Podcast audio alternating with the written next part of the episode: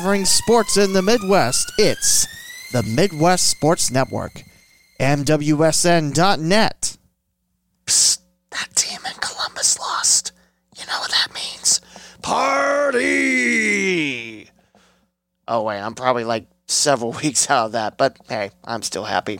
Anyway, it's episode 199 of the Cincinnati and Dayton Sports Podcast, and we have basketball standings in high school and college. Plus, we'll talk about hockey standings in the area, two new Prospect League teams, and if you follow your local baseball, you'll know them, and much more. It's not on Wing, it's not on 980, it's on the local CinDay Sports Podcast.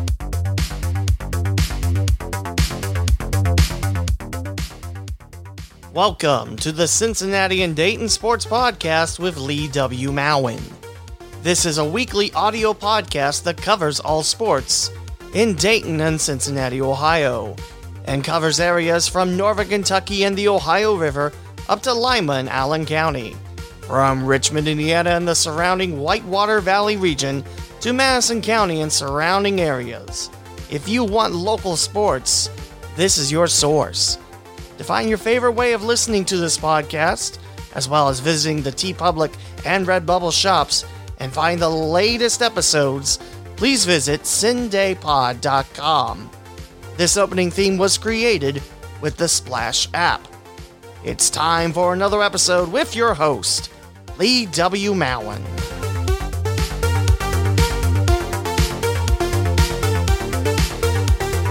Episode 199. You know what that means. Whenever I get to next episode, which might not be next week, more on that later, it'll be episode 200 of this podcast. We have been talking about local sports for 200 episodes. Pity the local radio stations don't, but hey. So I've decided I've made a late New Year's resolution. Who says I can't do that? Yes, I know it's halfway through January already, which, wow but I've made a late resolution. I will not make fun of Wing and 980 for not bringing local sports to the table anymore.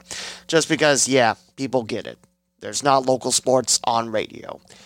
I mean, 980's got the Wright State Coaches Show, and that's kind of it. Although, can I just say, I finally got my new radio installed, and with HD radio, hearing it on uh, 107, 104.72, uh, hearing Kevin Harlan's voice and just sports broadcast voice that clear. Yeah, if you're looking to upgrade your radio, find one with HD radio. Trust me, you won't regret it. But when has radio become just like a big advertisement for other podcasts? I mean, I'm listening to 980 for uh, football games lately. I'm listening to 700 for football and uh, basketball. I'm listening to pretty much whatever there's sports, I'm listening to it. And most of the stations, aka the iHeart radio stations, always push some type of podcast. It's like, I don't care. I don't listen to a lot of podcasts, mainly because I don't have time to. I mean, I'll listen to the folks I know. If they push out a podcast, I'll try to listen to that. But, you know, there's like 10 zillion true crime podcast, which I think is the same amount of Ohio State. Oh, I'm sorry, that team in Columbus podcast, but there you go.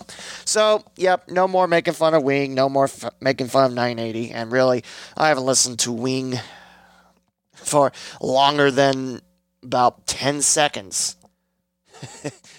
like Wednesday, heading up to pick one. But there you go. No more making fun of local sports radio when you have local sports right here. Spread the word. So that's my New Year's resolution. I expect that to last until episode 200. that's pretty much it. Let's talk basketball. Yours truly has broadcasted a lot of basketball. And in fact, these next uh, two weeks are going to be super busy. And we're going to talk a little bit. Uh, uh, what I'm doing next week. Maybe there's an episode out, maybe not. I don't know yet. But We'll get to that in a little bit. We're talking high school basketball and college basketball. Now, normally that's uh, change, mainly because of the fact there's so many high schools that play basketball. uh, pretty much all of them in the area, and there are a lot of high schools in the area. Considering it's Cincinnati, Dayton, I decided not to talk about the Columbus area schools just because of the fact that's going to be a lot more schools. I mean, I do that for hockey. It's because of the fact there's like 12 hockey teams in the area. That's it. So that's that's why there's that. If you have any complaints about that, uh, forward me at the proper address. So we're going to talk about standings in boys and girls basketball for high school level, and then we'll go to the collegiate level and talk about the six D1 teams in the area, and then we'll talk about hockey, high school hockey, because that is still going on. So we'll start off with boys basketball standings in the Dayton area, and these are provided to you by Miami Valley Hoop Vault.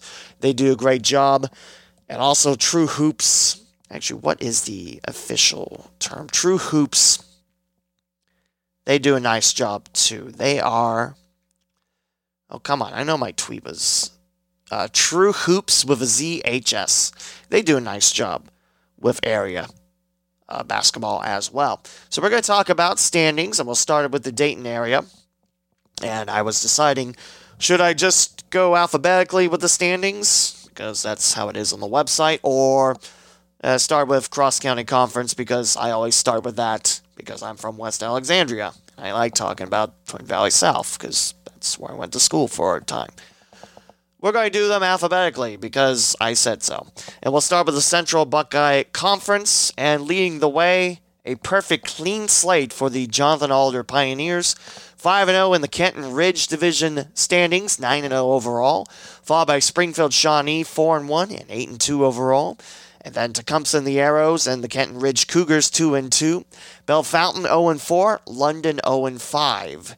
As we move to the Mad River division standings of the CBC, North Union leading the way 4 and 0, 9 and 2 overall, followed by 3 and 2 Benjamin Logan and Indian Lake, 1 and 2 Urbana, 1 and 3 Graham, and 0 and 3 Northwestern.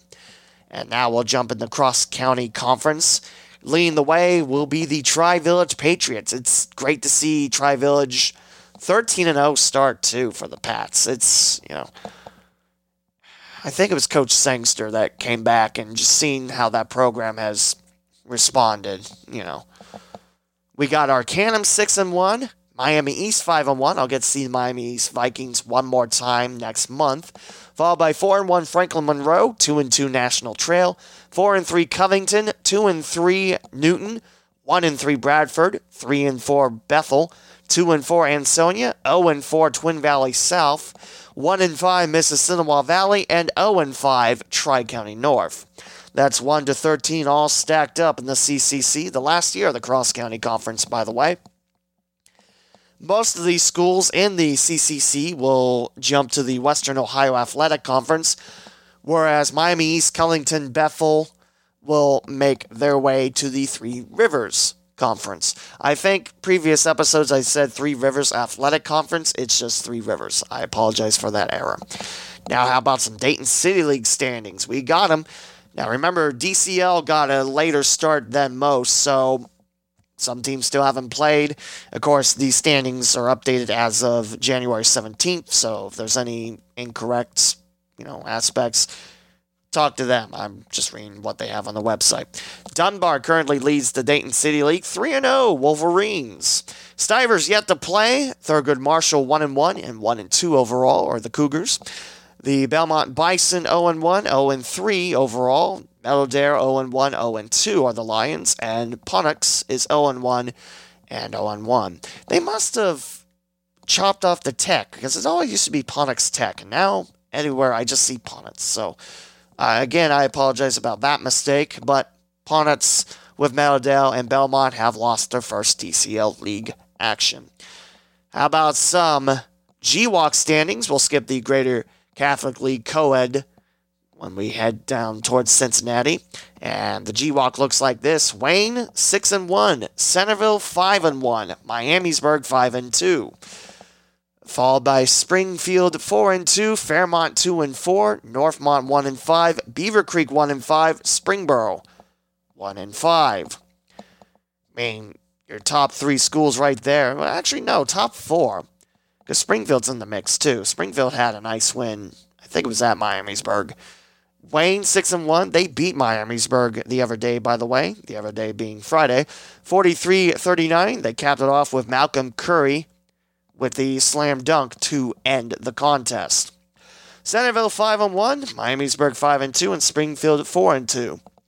Man, that GWOC race is going to be really tight, really fun to watch.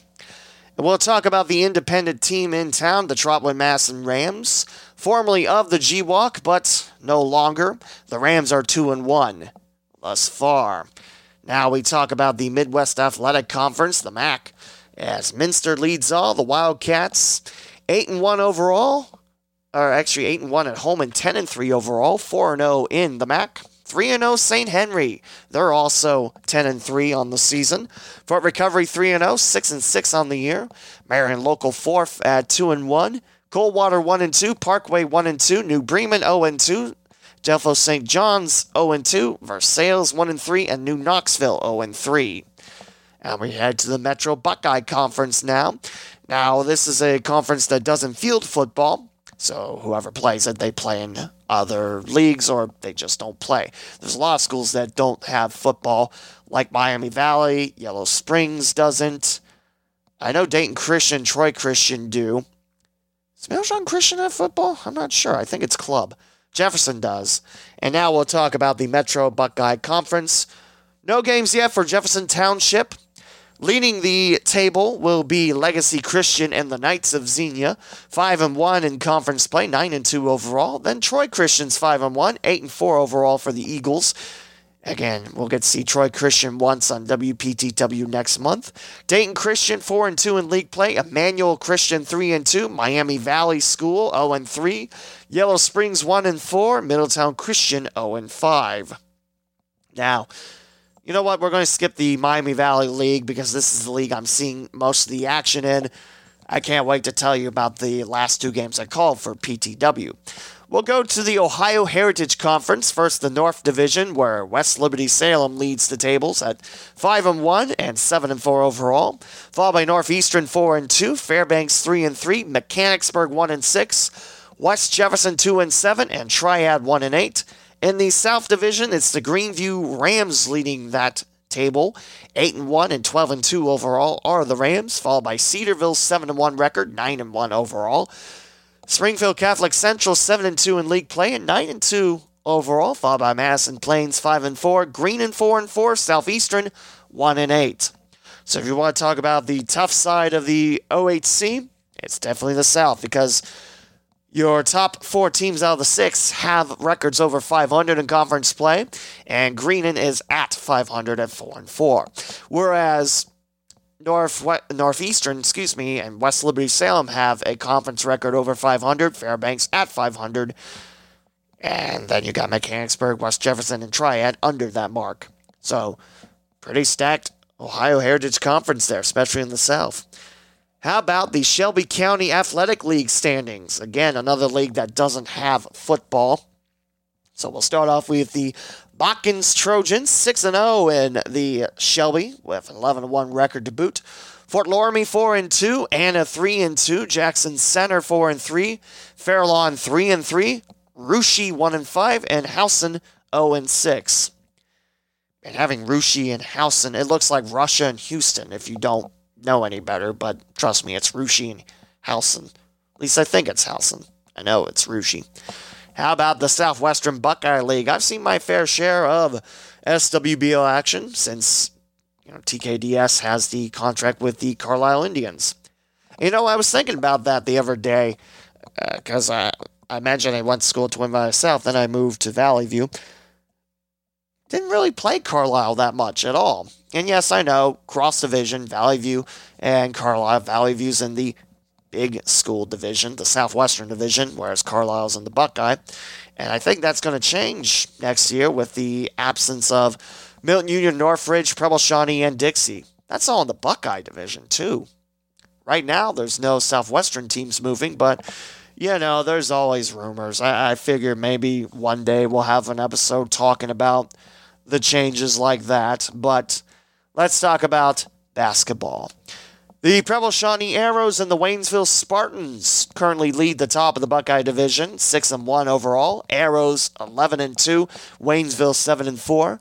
Milton Union 3 and 3, 5 and 4 overall, followed by Northridge 1 and 3, Carlisle 3 and 4, Middletown Madison 2 and 4, and Dixie 0 and 5. In the Southwestern Division, it's the Franklin Wildcats undefeated 5 and 0 so far in conference play and 9 and 1 overall, followed by the 4 and 2 Golden Eagles of Bellbrook, 3 and 2 Valley View, Monroe at 4 and 3, Oakwood 3 and 3, Brookville 1 and 5, and Eaton 0 and 5. And uh, that's the end of the Dayton conferences. So we will go you know what? Let's go ahead and talk about the Miami Valley League. So, if you remember, a few years back, this is the league that split off from the GWOC when they had 20 schools. And there's 10 teams in the Miami Valley League, split up Miami Division and Valley Division. Which uh, I was talking to my color commentator for PTW yesterday. Is like, why is Sidney in with the Southern schools when they should be in the Miami division where most of the northern schools are, and flip Butler for that, and that's pretty nice trip. But I digress. It's not, you know, you know, deal breaking or anything. It's just that's a hike for Sidney. And the other team's going up to Sidney, but there you go. We'll start off with the Valley Division because the Miami Division is where I see most of my bread and butter. West Carrollton leads six and three. They fell last night in a very fun contest that I'm sure going to be talking about. Stebbins listed as second place. They're 0 2. They lost their first two games and then they went on uh, quarantine, and that's the last we've heard of anything. So I don't know if Stebbins is resuming things or not, but hopefully they do because I'd like to see the Indians, you know, but at this at this point we're heading towards February where we're start we're starting to talk about tournament draws and everything like that. It's just uh, I don't know if uh, Shell excuse me Stebbins I'll get it right eventually. It's one of those S words. Stebbins is going to literally have to play like once a day to make up all those games.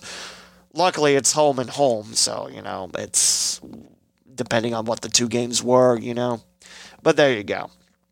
Sidney is five and three. Xenia two and five. The Buccaneers have hit a skid of three straight games, and Fairborn one and eight.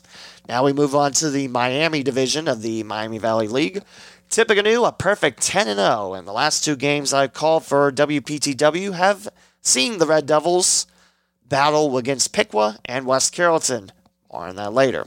Troy Trojans 7 and 3. That'll be my next destination for PTW, followed by Vandalia Butler 7 and 4. The Aviators, they have arguably probably one of the best defensive teams. They allowed the least amount of points in the Miami Valley League, but they've had kind of a skid as well. We'll talk a little bit more about that after the standings. Piqua 3 and 7 and Greenville 2 and 8. Greenville has won two straight games. Actually, it says they lost their last one. Let's look at that. So yeah, I was broadcasting Tip versus Piqua. Was I doing that, or was that Wednesday when I was doing Piqua versus Sidney? I forget what it was, but Greenville picked up their first win despite their three best players entering the fourth quarter with four fouls. And they still won. It was very impressive. I was listening to that on 97.5. But Greenville won back to back, and then I think they lost their last one Maybe, if I can find the schedule. It says they played Stebbins last, which I can tell you, no, that's not the case. So Greenville won their last two games. There you go.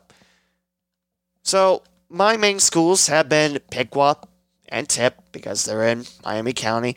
I've got to see Troy once now. Uh, Vandalia Butler once. I know that's Montgomery County, but they're in the same division, so stick with me on this. I've witnessed Xenia once, Sidney once, West Carrollton once, with one more game to go. And let me tell you, Miami Valley League's got some good basketball. Tippecanoe, I think, after their win against West Carrollton on the road last night, I think Tip's got the you know, upper hand to win the division. They're 10 0, like I mentioned, the Red Devils are, and they have a home and home starting off at Greenville first on Monday, then Wednesday hosting Greenville. So, yeah, just the players that Tip has. They have a three headed monster that changes the third head most of the time. It is Ben Knotsman, who, I mean, just wingspan that goes on for days. It just, he's a special type of player. I know there's a lot of great players in the Miami Valley. I mean, don't get me started. There's, you know, Tony and Seth do a great job. Miami Valley Hoop Vault do a great job. True Hoops High School does a great job. There's a lot of people that cover high school hoops not just in Dayton, but Cincinnati, and they see a lot of great athletes. I mean, Tippecanoe's got, you know, Zach Frederick, Ben Knotsman, and sometimes it'll be Cole Kopic, which I would argue that would be the case last night at West Carrollton, but just it, it's hard to stop those three, let alone when you have, you know, just a team that's so great. Now, West Carrollton on the other side, they're leading the Valley Division despite their loss last night to Tip at home. But man, that Pirates team can fly. Just, uh, I feel like my call last night was great, but just West Carrollton just pushes the tempo. In that first half, it was that first quarter, Tippecanoe just couldn't, you know, it was tough to keep up with the Pirates' pace. And it was a lot of fun to call, and I think West Carrollton's got themselves a nice team. I can't wait to see Troy again. They have a good team as well. Piqua, uh, outside shooting, uh, but at the same time, that's a good team. I like following the Piqua Indians. I think that's the team I've covered the most on uh, PTW because PTW's in Piqua. But at the same time, those are a good bunch of young men that play as well. Three and seven, so a couple tough losses, but you know, it's about taking the next game and moving forward. So that's the Miami Valley League for you there, and I definitely love my job with PTW broadcasting high school hoops.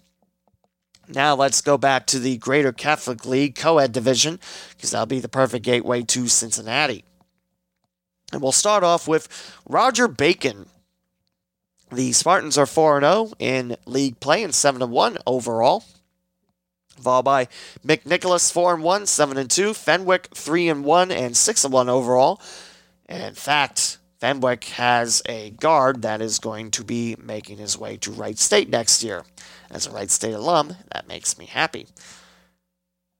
I forget what his name is at the moment. I can pinpoint it though. I know it's AJ Braun, the six foot nine forward, graduating this year. And know, for Fenwick, he leads in points per game, 18.2, a percentage of about 55% shooting, three throws 69%, three pointers 33% for having that height, and 11 rebounds per game. Yeah, Wright State's getting someone special, so I definitely look forward to seeing that. So after 4 0 Roger Bacon, 4 1 McNicholas, and 3 1 Fenwick, we got 1 and 2 Chaminade Julienne, 2 and 3 Alter, 2 and 3 Carroll, 3 and 4 Badin, and 0 and 5 Purcell Marian. And that's your GCL co ed standings. Again, thank you to the folks at Miami Valley Hoop Vault for having this service. Again, that is on the site as of January 17th. I knew the corrections to Miami Valley League because, you know, I kind of broadcasted last game. So let's look at GCL South. This is the boys basketball side, the all boys schools in Cincinnati. And Elder did something that no Southwest Ohio team has done in 88 games beat Moeller. And that gave Elder the top of the GCL South crown, 2 0 thus far. And the Panthers are 12 and 1. St. X 1 and 1, they're 8 and 1 overall. Moeller 1 and 1 and 10 and 3 overall. Again, that Elder win was very close, 42 to 40. And LaSalle 8 and 6 overall and 0 and 2 in conference play. It's really close throughout. I really think that third quarter where Elder outscored the Crusaders 13 9 was kind of the forward push to give Elder that win.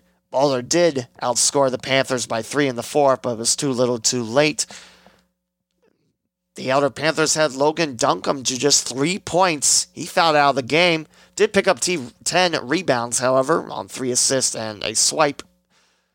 And for Elder, they have no stats attached. Okay, then. So, yeah, Alex Williams led scoring for Moeller with 19 points. And Evan Mahaffey, seven points. Aiden Turner, six. Aiden Noyes, five. And no points off the bench from Zach George, Elijah Jackson, or Nick Williams. So Elder held the Moeller bench quiet, and they held Logan Duncombe, who's going to be playing his college ball in Indiana, to three points. That's pretty impressive. So I, I love to tell you what Elder did in that game, but I kind of can't because the stats aren't on that sheet.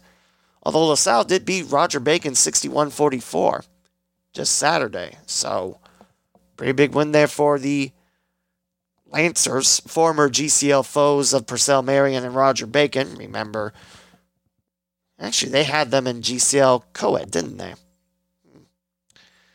So we'll go to the Southern Buckeye Athletic and Academic Conference, or the SABAC, if you want to shorten things up like that. We'll start off with the American Division, as Batavia leads that 4 0, and the Bulldogs are 11 0 overall. Nice start to the season for Batavia. Followed by New Richmond 3 and 1, Western Brown 3 and 2, Wilmington 1 and 3, Goshen 0 and 2, Clinton Massie 0 and 3.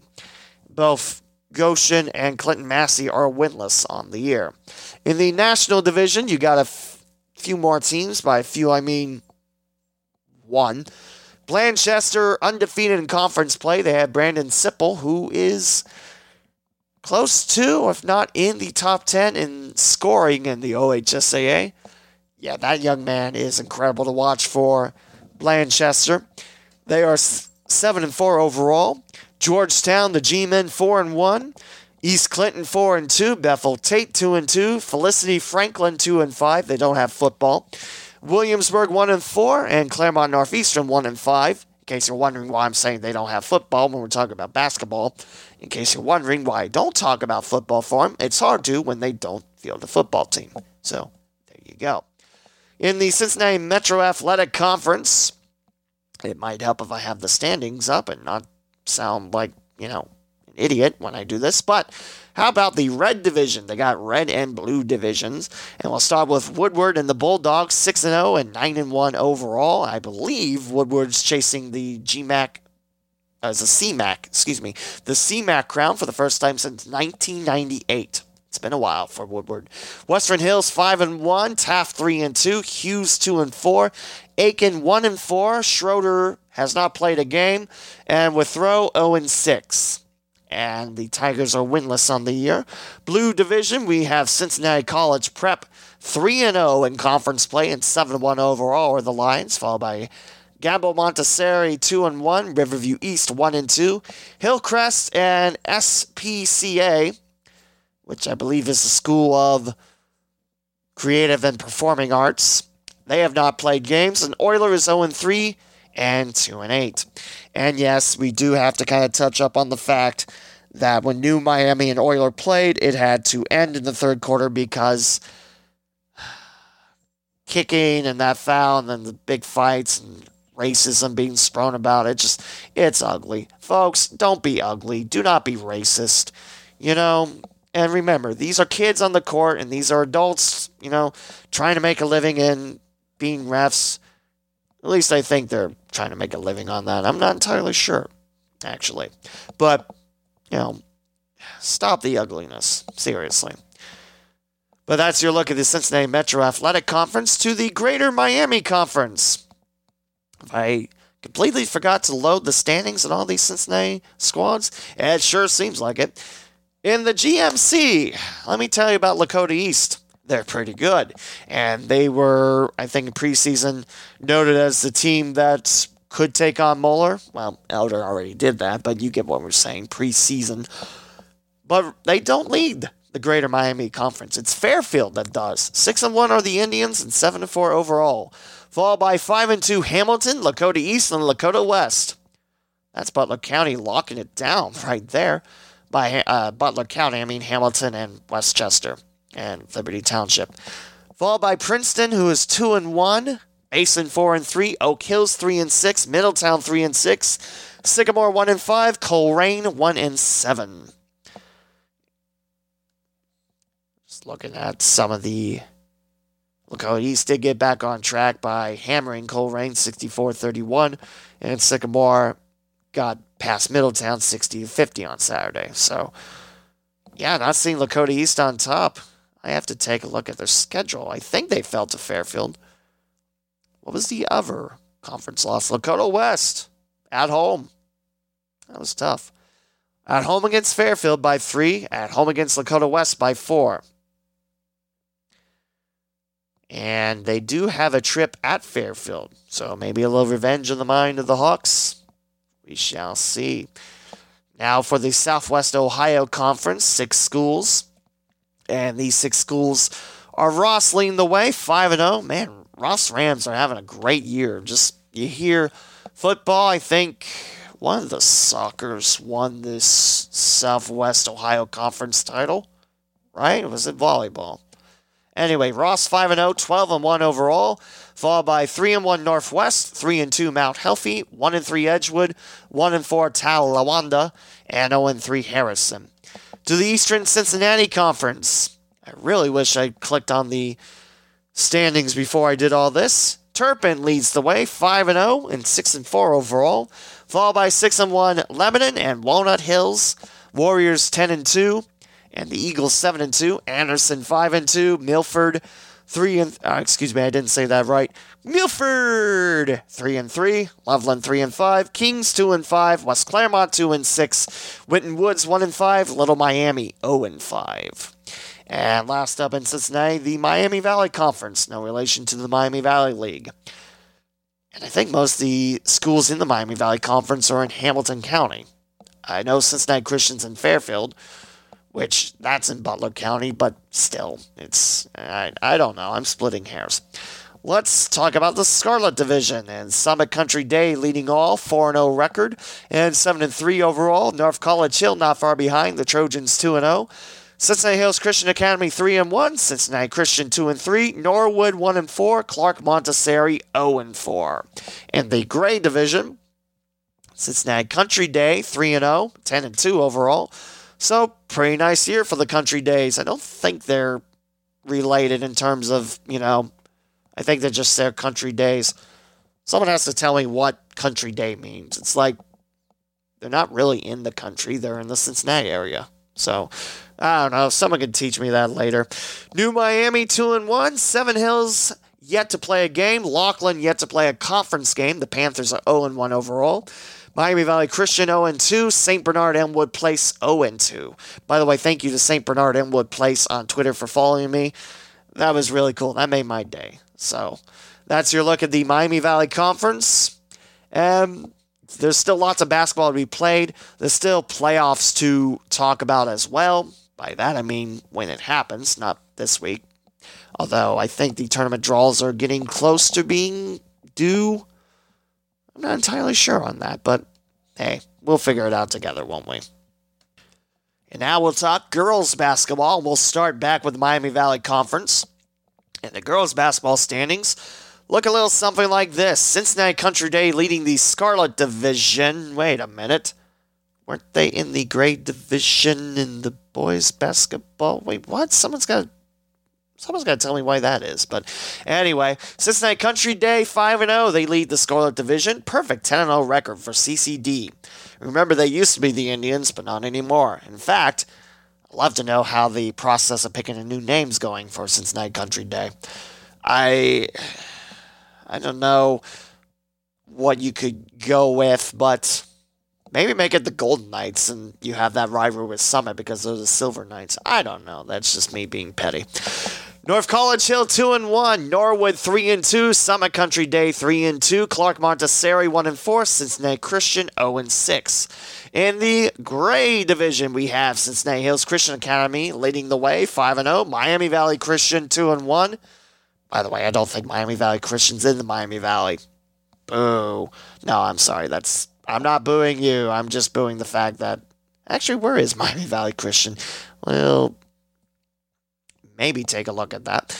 Seven Hills yet to play a conference game, but the Stingers are 0 1. St. Bernard Elmwood Place 0 1. Lockland 0 2. New Miami 0 2.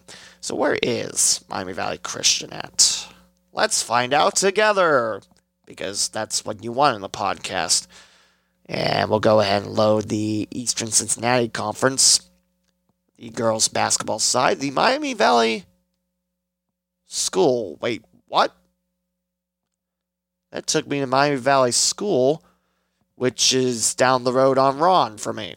Literally, it's like five minutes across the way on Far Hills. It's, uh, yeah, that was, uh, hmm. Let's look this up because that's not the right school I'm looking for. They absorbed with Miami Valley School and they have two branch campuses. I think that's the first for me. At least that I know about, but in Newtown. Newtown is in Clermont. Yeah, Clermont County. So let's look that up. Barely's got five stars according to privateschoolreview.com. That's that's a advertisement I never thought I'd make on here, but School Street, Cincinnati, and that is really close to Newtown, and I think that that's a railroad track, so it's close to 275 and all that. So there you go. The more you know. Dun dun dun dun. Eastern Cincinnati Conference, the Loveland Tigers are leading the pack at 8 and 1. And that makes me feel great because uh, Darnell Parker is coaching the Loveland Tigers for the girls basketball side and he's, you know, undergoing chemo and he's still wearing a smile. I mean, I like to meet that coach just because of the fact that it, he doesn't let it bother him and he's still living life through that. I, I know, I don't know. I I can imagine going through that is not an easy process. So definitely, Coach uh, uh, Darnell has my support and uh, my respect on that. So Loveland eight and one, Lebanon seven and two, Turpin eight and three, West Clermont four and four, Walnut Hills. Four and five, Little Miami four and five, Kings three and four, Winton Woods three and five, Milford two and six, Anderson zero oh and eight. And that's your girls' basketball standings. I tell you, I like seeing the ECC that full again. I mean, it's not quite full as the Fort Ancient Valley Conference, which is the GWOC. Well, actually, the GWOC was bigger than the Fort Ancient. Was it? Yeah. GWOC did become a little bigger than the FAVC, but by two schools, so, you know, not a lot.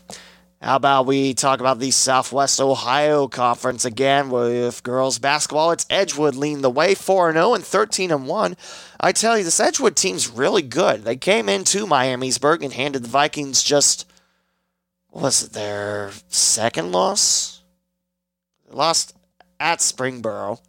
But yeah, Edgewood, uh, yeah, Edgewood. Great team that the Cougars have. Again, 4 0, leading the pack.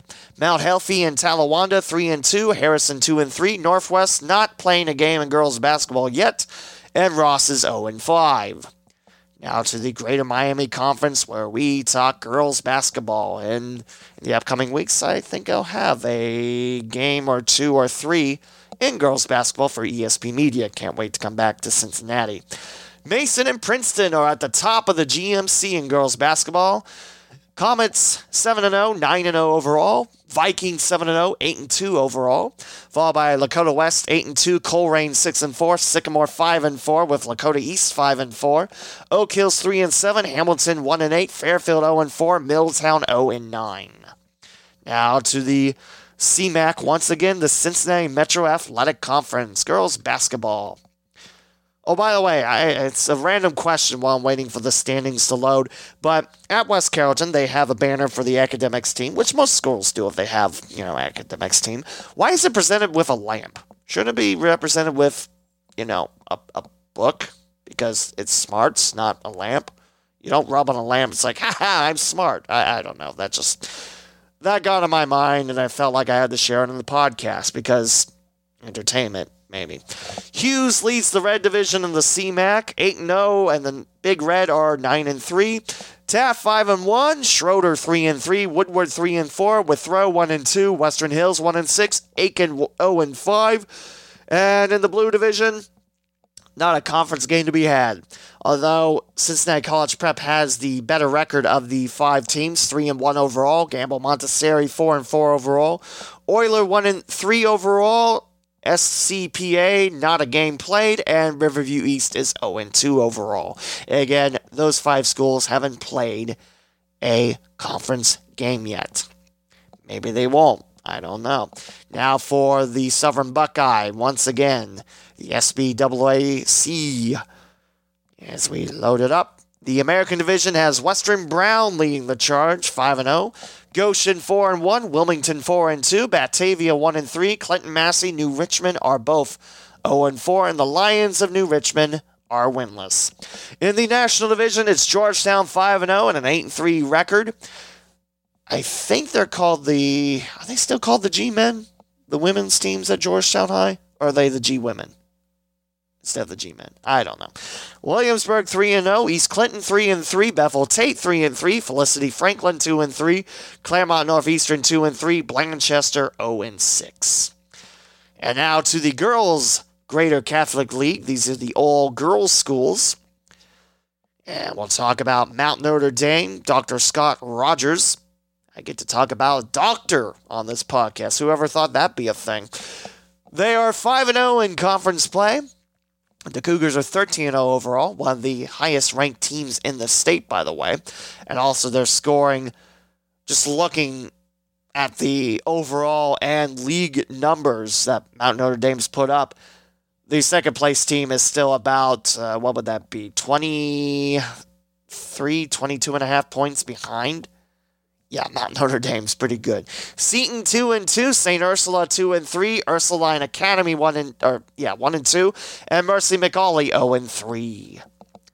One of those teams is the Pandas. Pretty sure it's Seton. Let's check that out now because that's going to drive me nuts. And then I just won't be able to talk anything like, hey, there's a team called the Pandas in Cincinnati. My youngest stepdaughter actually loves pandas, and I don't know if I ever told her there's a team in Cincinnati called the Pandas, but there you go. Actually, I couldn't find out, and I'm not going to hold you up any further. And now, actually, we'll have to hop back into boys basketball because yours truly forgot the Northwest Central Conference. This is Lima area schools. We cover them in football on here, so it's only fair we cover them basketball. So we'll do boys, then girls first. Lima Perry leading the boys' side in the NWCC 5 0, and oh the Commodores 9 2 overall. Followed by Lehman Catholics 3 0. They're leaving the NWCC for the Three Rivers next year. Ridgemont 2 and 2, Upper Scioto Valley 2 and 2, Riverside 2 and 2. Riverside also leaving. Hardin Northern 1 and 3, Elgin 1 and 3, Waynesfield Goshen 1 and 3, Temple Christian 1 and 3. Now let's talk about girls basketball. That's the only two winter sports listed on the NWCC website. Makes me a little surprised. I mean, wrestling's normally in the mix, but eh. Riverside and Ridgemont leading the NWCC in the girls' side, four and one. The Pirates of Riverside 5 and 2, and I believe Ridgemont's the Golden Gophers. They're 6 and 7 overall. Lima Perry 3 and 1, Lehman Catholic 2 and 1, Waynesfield Goshen 1 and 1, Hardin Northern 1 and 3, Elgin 0 and 3, Upper Scioto Valley 0 and 4, and Temple Christian has yet to play a conference game. They're 1 and 3 overall. So we'll start from the north and talk about the Shelby County Athletic League first. The girls' basketball standings look like this. As Fort Loramie leads all 9 0 and 15 0 overall. The Redskins, followed by Anna 6 and 2, Botkins 5 and 3, Russia 5 and 4, Houston 3 and 5, Fairlawn 0 and 6, Jackson Center 0 and 8. In the Southwestern Buckeye Conference, again, I've seen a little bit of SWBL hoops, both boys and girls, with the broadcast at Carlisle. And we'll start with the Buckeye Division. Middletown Madison on top. Mohawks 5 0 in the league and 7 5 overall. Also 7 5 and 6 1 in the league are the Preble Shawnee Arrows. That's the team I saw Saturday afternoon at Carlisle. Waynesville 4 2 and 6 5 overall. Carlisle 5 3. Milton Union 3 5. Dixie 2 6. Northridge 0 8 in the Southwestern Division. It's Bellbrook leading the charge, 6 0 and 12 1 overall Valley View not far behind, 6 and 2, although the Spartans did lose to Bellbrook at home. 10 and 4 overall is VV. Monroe 4 and 3, Oakwood 2 and 2, Eaton 3 and 5, Franklin 2 and 4, Brookville 0 and 7. To the Ohio Heritage Conference, we start in the South Division because we can. Springfield Catholic Central 7 and 2 and 10 and 2 overall are the Irish, followed by Cedarville 6 and 4, Greenview 4 and 5, Greenon 3 and 4, 2 and 6 Southeastern, and Madison Plains at 1 and 7. In the North, it's West Liberty Salem leading the charge, an undefeated season for the Tigers thus far, 11 and 0 overall, 8 and 0 in conference play. Mechanicsburg 7 and 1. West Jefferson 5 and 1, Fairbanks 5 and 3, Triad 2 and 8, Northeastern 0 and 9. We'll go to the Midwest Athletic Conference next. I believe that's our last far north trip in the Miami Valley. We start off with Minster. 5 0 conference record, 10 1 overall. Pretty good season for basketball for both Minster boys and girls. Marion local not far behind, 12 and 2 overall. The Flyers and 4 and 1 in conference play is Marion Local, Fort Loramie 4 and 2, New Knoxville 3 and 2, Coldwater 2 and 2, New Bremen 2 and 2, Versailles 2 and 4, Parkway 1 and 3, St. John's 1 and 3, that's Delphos St. John's, and St. Henry 0 and 5 to the Greater Catholic Co-ed division. We'll go girls basketball because we already went to the boys divisions. Purcell Marian undefeated. The Cavaliers are 7 0 and 8 0 overall. Roger Bacon 5 and 1 and 5 and 2 overall. Carroll 5 and 2, Alter 3 and 4, Badin 3 and 5, Fenwick 3 and 5, McNicholas 3 and 6, and Chaminade Julienne 0 and 6 to the Metro Buckeye Conference next. Legacy Christian leading the way from Xenia. They're 4 0 in conference play and 10 1 overall. Dayton Christian 2 1, Troy Christian 3 2, Yellow Springs 1 2, and Middletown Christian 0 5, with Jefferson Township and Miami Valley not playing a single game. That's conference and overall. Now we'll jump to the Greater Western Ohio Conference. Springboro at the top of the table, 6 0 are the Panthers. They have clawed four straight wins in the books, 12 and 3 overall as Borough. Wayne 5 0, they're 9 and 1. The Warriors are on a two game winning streak. Centerville 5 and 1, Miamisburg 4 and 3, Beavercreek 3 and 4, Northmont 2 and 5, and Fairmont and Springfield at 0 and 6. You know, seeing Fairmont 0 and 6, that shocks me just because how strong the program has been. I mean, it's the circle of sports. You can't be good forever. I mean, unless you buy into it, but that's not for high schools. But yeah, it's a little tough to see, but sometimes it happens, and there's still athletes that fight out there. I mean, by fight, I mean play hard, not actually getting fights, because that would be bad. And Trotwood Madison, I tried looking for girls basketball information and I couldn't find a thing. So I do apologize for that. If anyone does have information, we will share it for the next episode. a little bit more news on that in a bit. Dayton Public Schools and Dayton City League. Actually calls it Dayton Public on Max Preps. What is that about? It's Dayton City League and the schools are Dayton Public Schools. Never mind. Dunbar is listed 2 0. Now, these standings on Max Preps, I don't think are correct. I'm not entirely sure how correct they are. Normally, the uh, league websites that are ran, I think, what is the tools called? There's like SID tools. SID tools from Sports Websoft. By the way, fantastic stuff. I am glad that company exists, and I'm glad most conferences go with that software. Now, there's still some leagues that don't, which is fine. I mean, they still have the information you need. But this this has pretty much anything you could ask for. So, yeah, thank you to the people behind SID tools from Sports Websoft. This broadcaster thanks you. So, I know Coach Dwayne Hutchinson from his time with Central State. He's the head coach of Thurgood Marshall. His Facebook status said after the win, what was it, yesterday or was it Friday night, that the Cougars are 3 and 1. Max Prep says Thurgood Marshall was 0 and 1. So I don't know how correct these are. So if they're wildly incorrect, I apologize. But it says that Dunbar's on top, 2 and 0, Stivers 1 and 1, Ponitz 1 and 1, Thurgood Marshall 0 and 1, Belmont 0 and 1, Meadowdale yet to play. Again, having one of the coaches as your Facebook friends and him sharing his information, definitely helps on that information. So again, I'm not sure how accurate those standings are. You know, a lot of people don't like Max Preps. It's not Max Preps itself because if you fill out all the information there, it's valuable. You know, it's a valuable source. It's just most schools don't. So, you know, you can't really blame Max Preps on that. But anyway, that's just a little pet peeve of mine. Central Buckeye Conference in the Kenton Trail. It's Tecumseh leading the way. Arrows 4 0 in conference play, 9 and 4 overall, followed by Jonathan Alder 3 and 1, London 3 and 2, Bellefontaine 2 and 3, Springfield Shawnee 0 and 2, and Kenton Ridge 0 and 4. In the Mad River division of the same Central Buckeye Conference, North Union 4 and 1, Urbana 3 and 1, Northwestern 2 and 1, Indian Lake 2 and 2, Graham 1 and 4, Benjamin Logan 1 and 4. And now we have the Cross County Conference. We'll do that last. Miami Valley League up next. Tippecanoe leading the Miami division 9 and 0 and 9 and 0 overall. Vandalia Butler 10 and 3. Troy 11 and 4, Greenville 4 and 10, Piqua 2 and 10. In the Valley Division, it's Sidney leading the way, 11 and 2, West Carrollton 6 and 7, Xenia 6 and 8, Stebbins 1 and 5, so the Indians are playing. It's just boys basketball hasn't been given the green light some you know, somehow. And Fairborn is 0 11.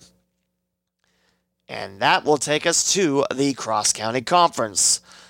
Last up, it's the Patriots leading the way Four conference wins, no conference losses, and five and one overall are the Patriots. Followed by Bradford at three and one, Franklin Monroe at two and one, Arcanum two and two, National Trail one and zero, Miami East one and zero, Bethel one and two. No games in the books for Covington nor Twin Valley South which I don't know how accurate that is because I swear Twin Valley South's girls team has played. You know, that probably is just a Twitter check away at TVS underscore athletics, but we'll do that in a second. Newton 0 2, Mississinawa Valley 0 2, Tri County North 0 2, Ansonia 0 2, and that's your 13 teams. Again, last time for the Cross County Conference. I mean, yeah, I, I know. It's just, it makes me sad to think that Cross County Conference isn't going to be a thing anymore.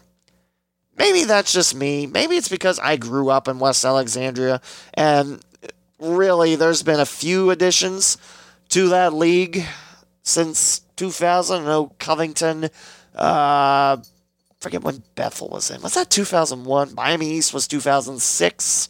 And Fort Loramie for football was a couple years back.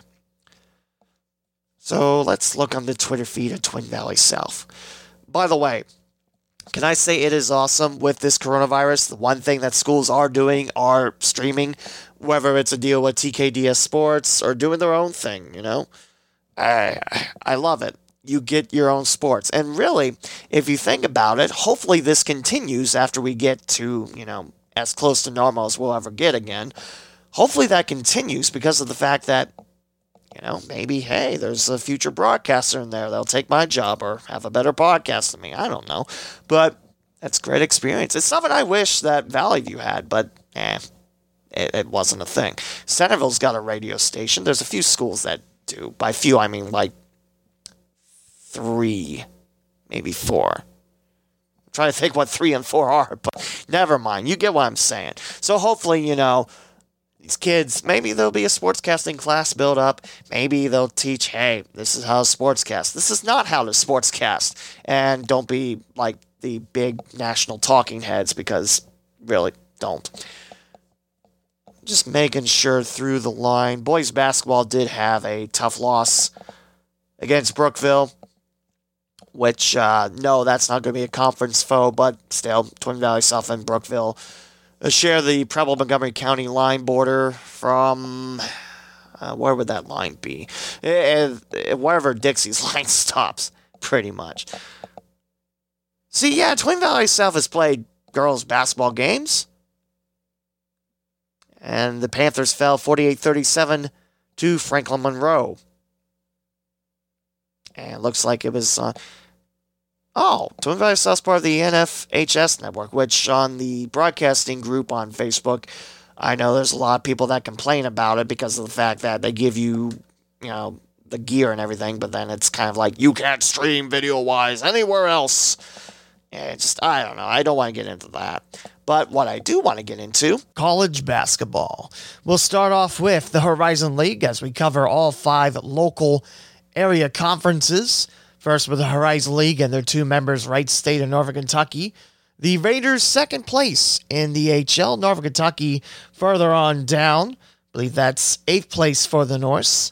Cleveland State leads the Horizon League with a 9 and 1 conference record, 9 and 4 overall, and the Vikings suffered their first loss in conference play at Wright State. The Raiders 7 and 3 in conference play, and they have split the last 3 series at Oakland against Youngstown State and against Cleveland State, both of those at home. And the last two series has been a buzzer beater in the Friday game, which has been on some channel of ESPN. It was ESPN2 against Youngstown State, and then ESPNU against Cleveland State. And then Wright State comes back and just thrashes the Penguins and the Vikings. Whereas it was flipped the other way around at Oakland, where Wright State won close to 40 and then dropped the next game by 10. So the Raiders, if they can play angry like they have been against Cleveland State and Youngstown State, there's not a reason why the Raiders should drop another conference game. I mean, UIC is probably the next greatest threat on the schedule, but that's why you play the games and not just look on paper. So Cleveland State 9 and 1, Wright State 7 and 3, followed by UIC at 4 and 2, Milwaukee 4 and 3, tied for 5th, Purdue Fort Wayne and Oakland at 5 and 5. Then Robert Morris, newcomers in the HL, two and three, and Northern Kentucky three and five are the Norse, five and eight, and they have dropped four in a row, including giving IUPUI their first and second conference wins of the year. The Jaguars follow the Norse at two and four, along with Detroit Mercy, same mark. Youngstown State and Green Bay round up the Horizon League at three and seven. Penguins have lost three straight. Green Bay has lost two in a row. So now we talk about the women's basketball side. It's been a good season of basketball for Wright State. They're 9 and 1, the Raiders are, in women's basketball conference play. But Milwaukee leads the mountain of the horizon 10 and 0, followed by IUPUI 6 and 0, Northern Kentucky 4 and 0. I believe they're under quarantine, so they haven't played in a week or so. Then Wright State 9 and 1, Green Bay 6 and 2, Oakland 6 and 4, Youngstown State 3 and 3, Cleveland State 2 and 6, UIC 1 and 5, Detroit Mercy 1 and 9, Robert Morris 0 and 8, and Purdue Fort Wayne 0 and 10. And I did catch the other day the Wright State coaches show, and Coach Katrina Merriweather mentioned that you know, Wright State really hasn't played their best basketball yet, and they're still 9 and 1. So you know, Green Bay, Milwaukee still on the slate for the Raiders, Northern Kentucky two, IUPUI. So things are going to get tougher, but if Wright State can roll, they can roll. They can. They still have a good shot to win the Horizon League, although that has to be a sweep against Milwaukee and Green Bay for the Raiders. Speaking of the Raiders, men's basketball head coach Scott Nagy won his 100th game at WSU in the drubbing of Cleveland State. So congrats to Coach Nagy and 100 wins in four seasons. Pretty impressive. Average of 20 wins per season. Can't really ask too much more with that. And now we jump from Wright State to the University of Dayton. We start men's basketball wise. And the standings look like this, leading the A10, both with 4 and 1 records. The St. Bonaventure Bonnies and the UMass Minutemen. St. Bona has the better overall record of six and three, uh, six and one compared to five and three for UMass, and then a half game back, VCU and Richmond both three and one. The Rams ten and three. The Spiders nine and three. Dayton tied with Davidson at four and two. Eight and three are the Flyers. Eight and five are the Wildcats. Rhode Island four and three. LaSalle three and four. George Washington two and three, George Mason two and four with Duquesne, Fordham one and five, that one being the win against the Flyers. St. Louis yet to play an A10 game, St. Joseph's 0 and 5. And now we swing over to the women's basketball side of things. A little note for you the UD Flyers have suspended activities for women's basketball for two weeks due to a tier one positive test That means the next two home games that were on slate for the Flyers have been postponed. The Flyers do lead the A10 in women's basketball, 5 0 record for the Flyers and 6 1 overall, followed by UMass at 5 1, 9 2 overall for the Minute Women. VCU 4 and 1, Fordham 4 and 2 with Rhode Island, Richmond 3 and 2, Davidson 3 and 3, St. Joseph's 1 and 1, LaSalle 2 and 4, George Washington, St. Bonaventure, and Duquesne all at 1 and 4, St. Louis 0 and 1, George Mason 0 and 5. Now to the men's basketball side for the Miami Redhawks in the Mid American Conference. Get you some action indeed. And speaking of action, if you're from Northwest Ohio, you'll like these results. Bowling Green and Toledo are both 6 and 1 in MAC play. The Falcons 10 and 3 overall, Toledo 11 and 4 overall. So very good year for BGSU and UT. Ball State in third place, four and two. Akron three and two with Buffalo. Kent State three and three. Ohio three and four. Central Michigan two and four. Miami one and two. It's been a tough year for the Red Hawks with COVID shutting down team activities and canceling a few games multiple times. Eastern Michigan and Western Michigan one and four. Northern Illinois at one and six. Now we swing over to women's basketball. I still love that the website is getsomemaction.com. Although I don't like it because then I forget, oh, it's Get Some Action. Kent State leads the women's basketball mountain of the MAC 4 0, followed by Buffalo 5 1, Bowling Green 5 2. Then you have Central Michigan tied with the Falcons. Northern Illinois 4 and 2, Ohio and Eastern Michigan 4 and 3, Ball State 3 and 3, Toledo 3 and 4. With Akron 1 and 5, Western Michigan 0 and 6, and Miami 0 and 7. Up next, we'll talk about the Big East, and Coach Travis Steele mentioned how tough it is for the Xavier Musketeers to have a lot of games postponed because of this virus. The Musketeers sit in fifth place in the Big East, three and two conference play, ten and two overall. Villanova on top of the Big East, three and zero. Creighton and Seton Hall both at six and two. UConn four and two. There's Xavier three and two. Marquette four and four, Providence three and four, Butler three and five, St. John's three and six, Georgetown one and five, and DePaul zero oh and four. As we swing over to the women's side of things, I think that's also affected the women Musketeers as well. UConn leads the Mountain at six and zero. Oh, DePaul five and one. Marquette four and one. Seton Hall four and two. Villanova three and two. Providence three and four. Creighton two and three. Xavier and Georgetown tied one and three. St. John's one and five. Butler one and seven. So we'll start off with the women's basketball standings of the American, the American Athletic Conference. And it's South Florida leading the pack 7 0, UCF 5 and 1, Temple 4 and 1, Tulane 4 and 3 with Houston, East Carolina 3 and 4, Tulsa 2 and 5 with Cincinnati, the Bearcats are 3 and 8 in the women's basketball side of things. Wichita State 0 and 3. Memphis 0 and 4 and SMU again who've had their season canceled because of COVID, they finished 0 and 2. And to wrap up the college basketball look, men's basketball in the American and the standings favor Houston 6 and 1, Wichita State's 4 and 1, Tulsa 5 and 2, SMU 3 and 2, UCF that's South Florida three and three, Memphis two and two, Temple two and three, East Carolina one and three, Tulane, UCF, and Cincinnati are at the bottom of the conference, all with one and four records, and the Bearcats are three and seven. So so far, those six local teams, I have to say, Wright State's probably having the best year out of those Division One foes. Dayton women having a good start to the year, but again, COVID slowed them down for two weeks and four games are postponed. Uh, Dayton men's are starting to get back in the rhythm of things, and they picked up a nice win against Duquesne at home. Uh, Miami, it's been a tough year in Oxford for both sides. You have Xavier. Men's basketball started off really hot in non conference play. Two losses in conference play knock them down a little bit, but still a good year for Xavier. Uh, Cincinnati, yeah, the youth, it's got to take some time to gel. And now, hockey. I told you we'd be covering hockey in this in this episode. Now, I haven't been broadcasting hockey for a few weeks now, and yes, I do miss it, but at the same time, you know, I'm doing, you know, great as of right now. And actually, I've been I've been severely busy as these weeks have gone on. So, but let's start with the Capital Hockey Conference. We look in the three divisions: red, white, and blue. And we'll start with the red division. Olentangy Orange. Pioneers are seven one and one. That that second one's an overtime loss. Pioneers have seven wins.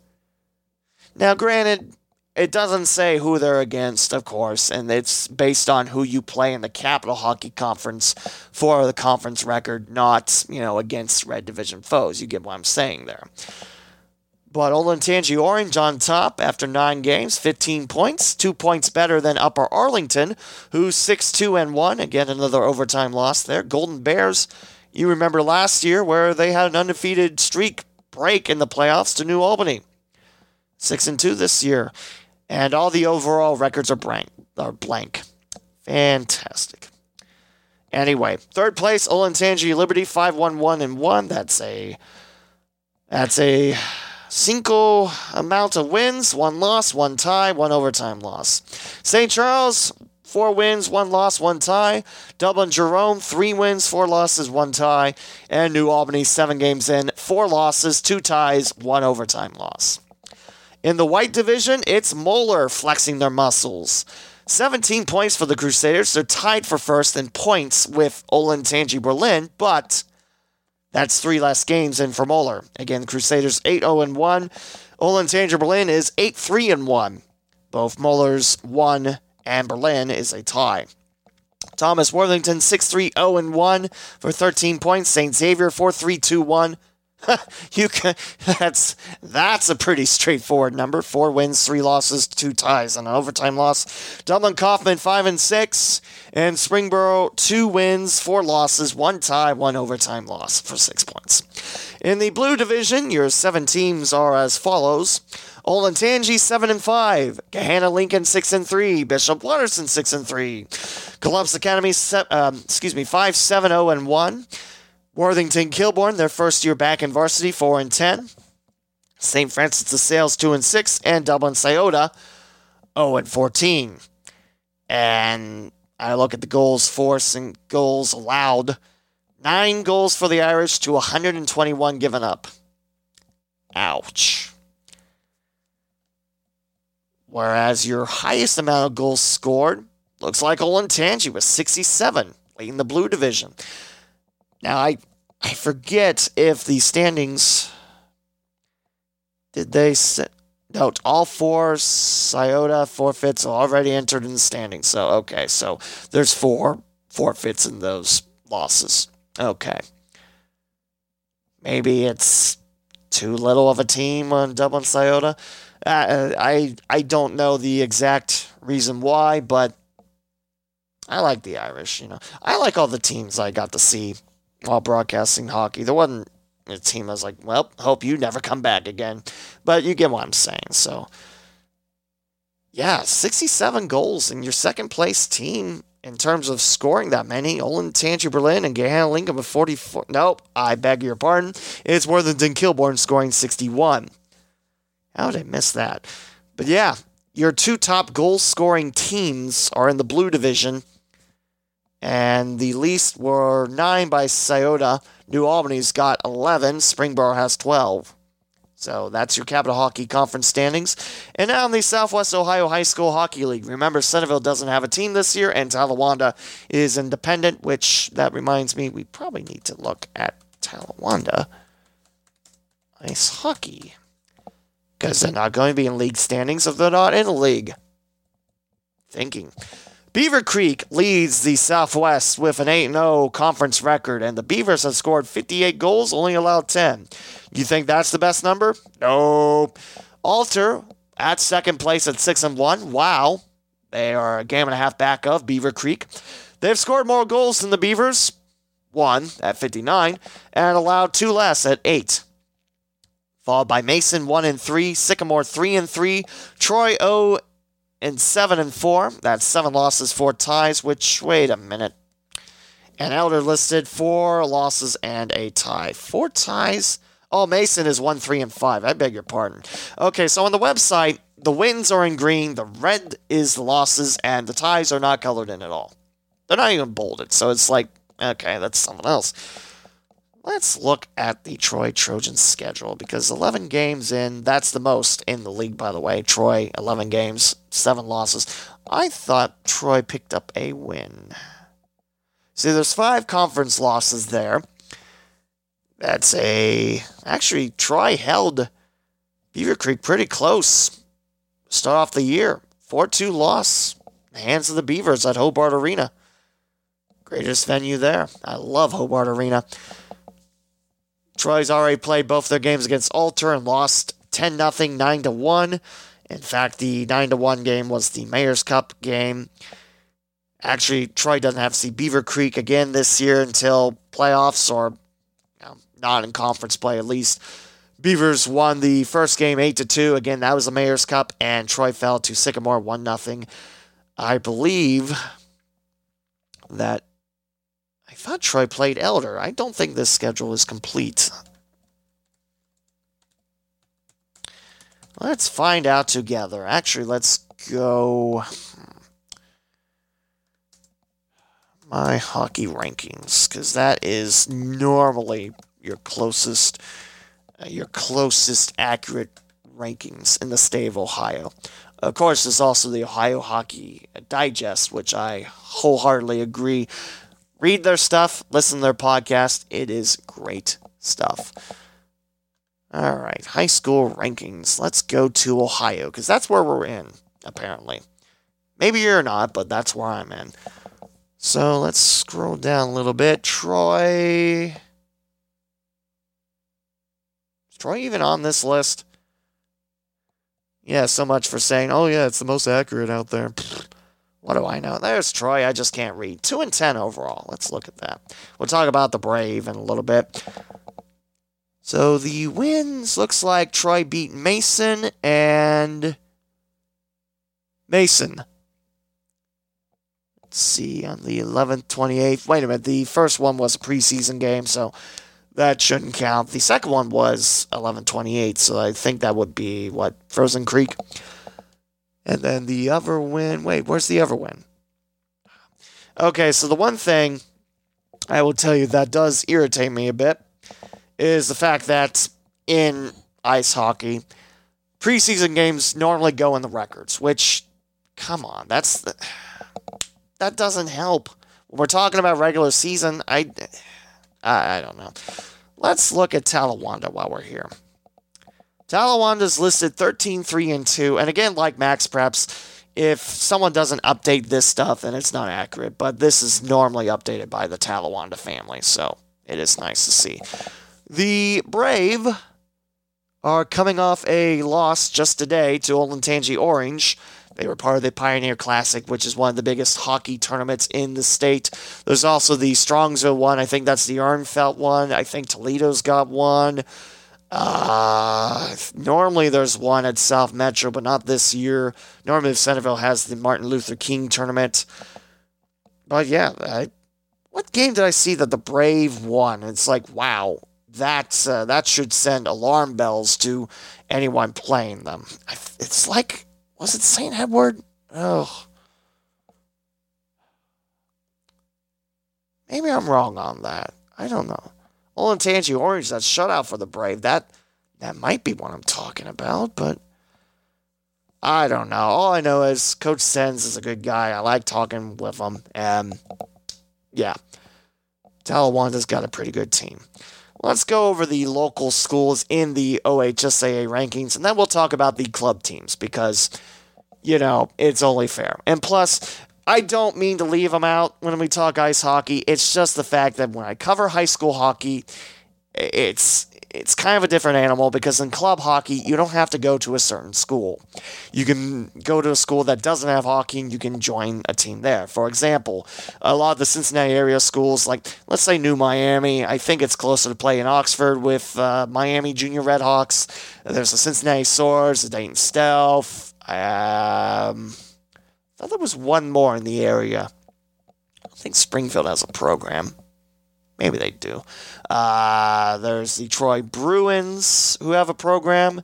And that's mainly for people that don't live in the Troy School District or go to Troy, I should say. So I think Troy Christian and everyone around that Anyway, you get what I'm saying. Let's go over the rankings. Your top five St. Edward's Gold Team 16 1 and 2.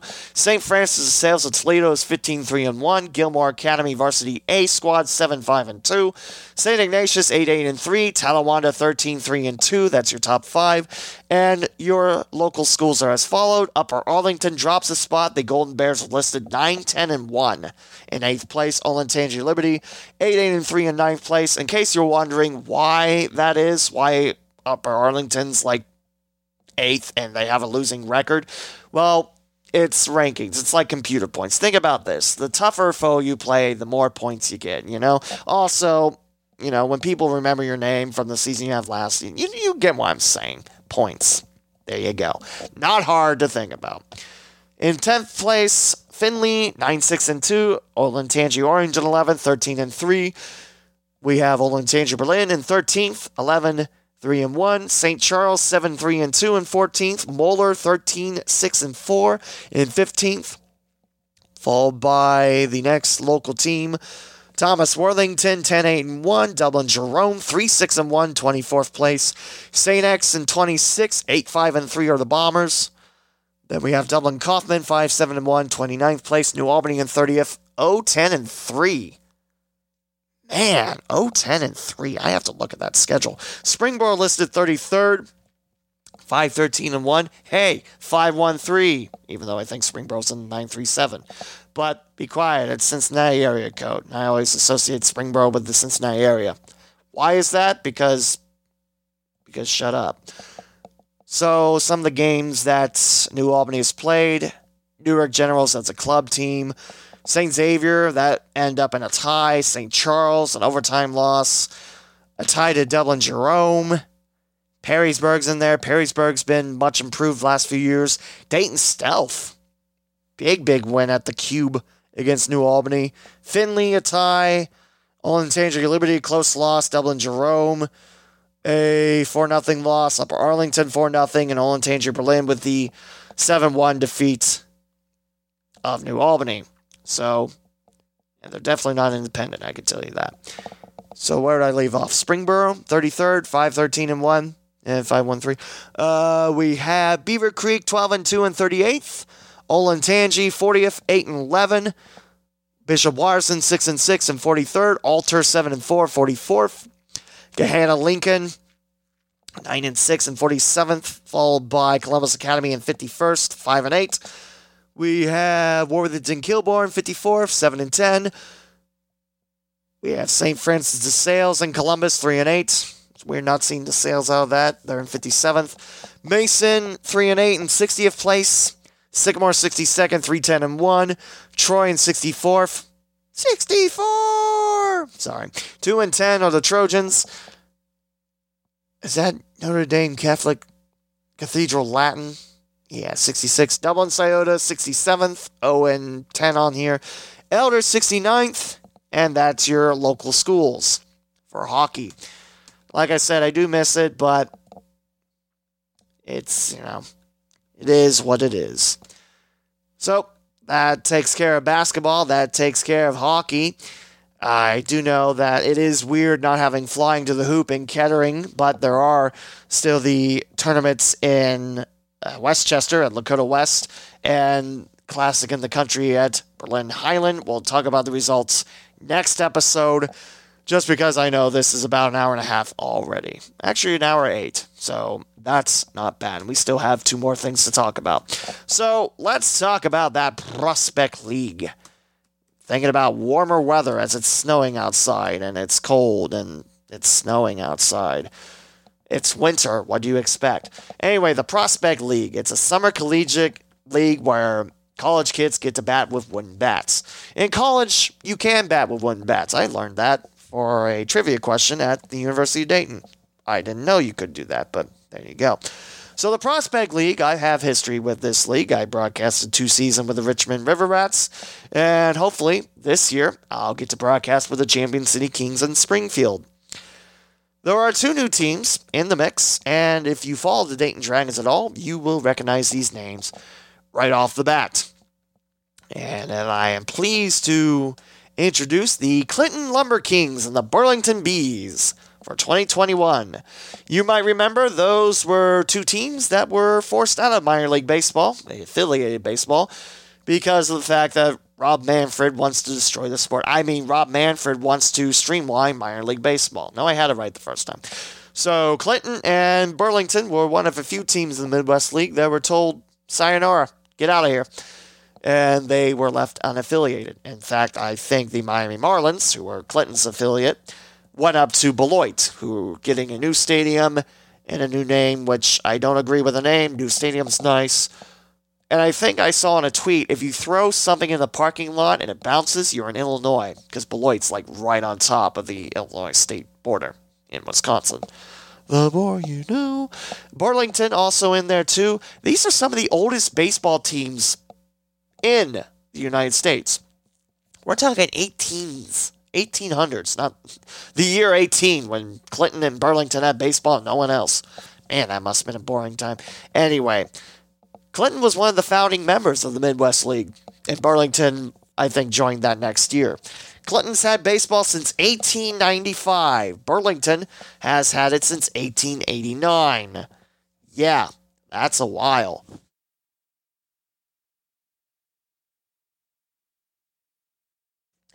And when we talk about Dayton Dragons, when we talk about the Western Division, you're starting to get into the older stadiums era. Like these are teams that, you know, they seat about 1,500 max, something like that.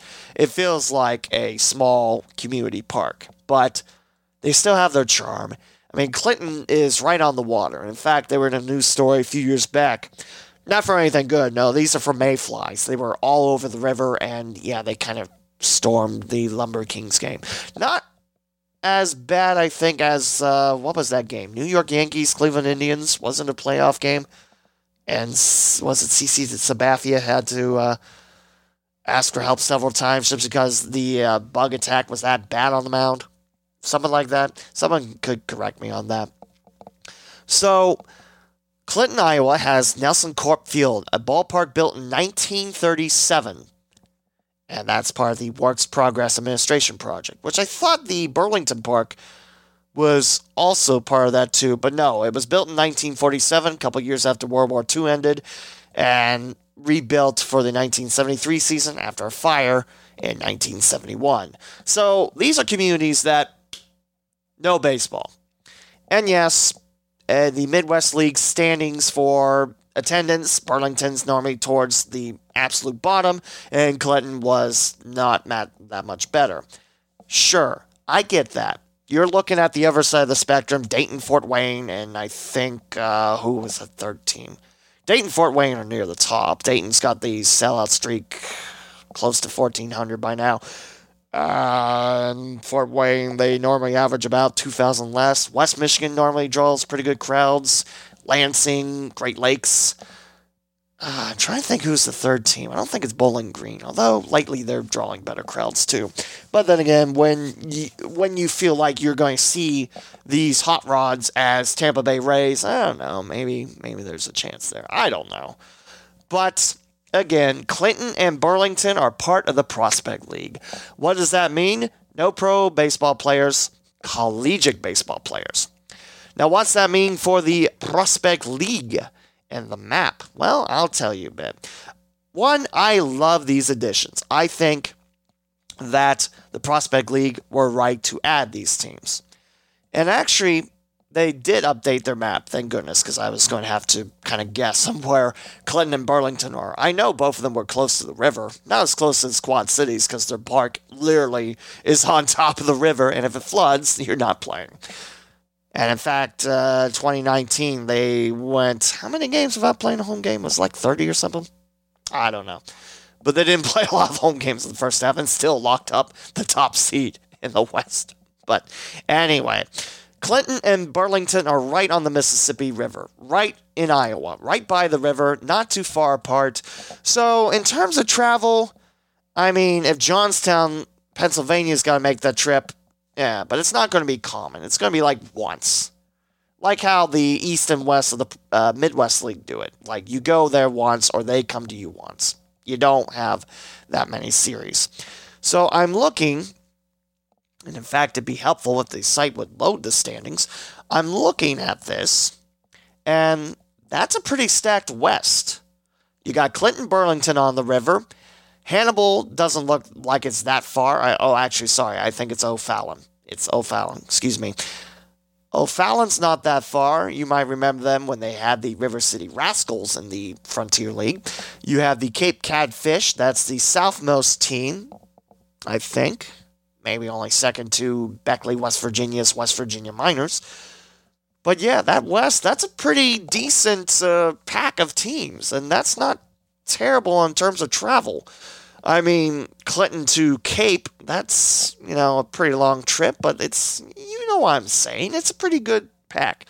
Now, with that being said, with Clinton and Burlington's additions, where does that leave the East Division? You know, Champion City and Chillicothe and West Virginia and Johnstown, Pennsylvania. They're known as the Mill Rats, by the way. Lafayette, Indiana. Uh, think that's DuPage, Illinois and Terre Haute, Rex, Wabash Valley Zone. I thought it was my own, but whatever. You have Springfield, Illinois. Yes, it's a little weird that there's two Springfield teams, one in Illinois, one in Ohio. That's why Champion City can't call themselves Springfield because, oh yeah, there's another Springfield team. Well, you could, but it'd be very tough for broadcasters, announcers, and everyone alike. You got Danville, Illinois. You got Normal, Illinois, also a former Frontier League stand with Chillicothe. it's weird to think about that, but yeah. Uh, Richmond was a former Frontier League team place too, but they followed up shop a couple years back and now have the Richmond Jazz in the Great Lakes, which we'll talk about if we have a season, which hopefully we do. So, what's going to happen with the West and East?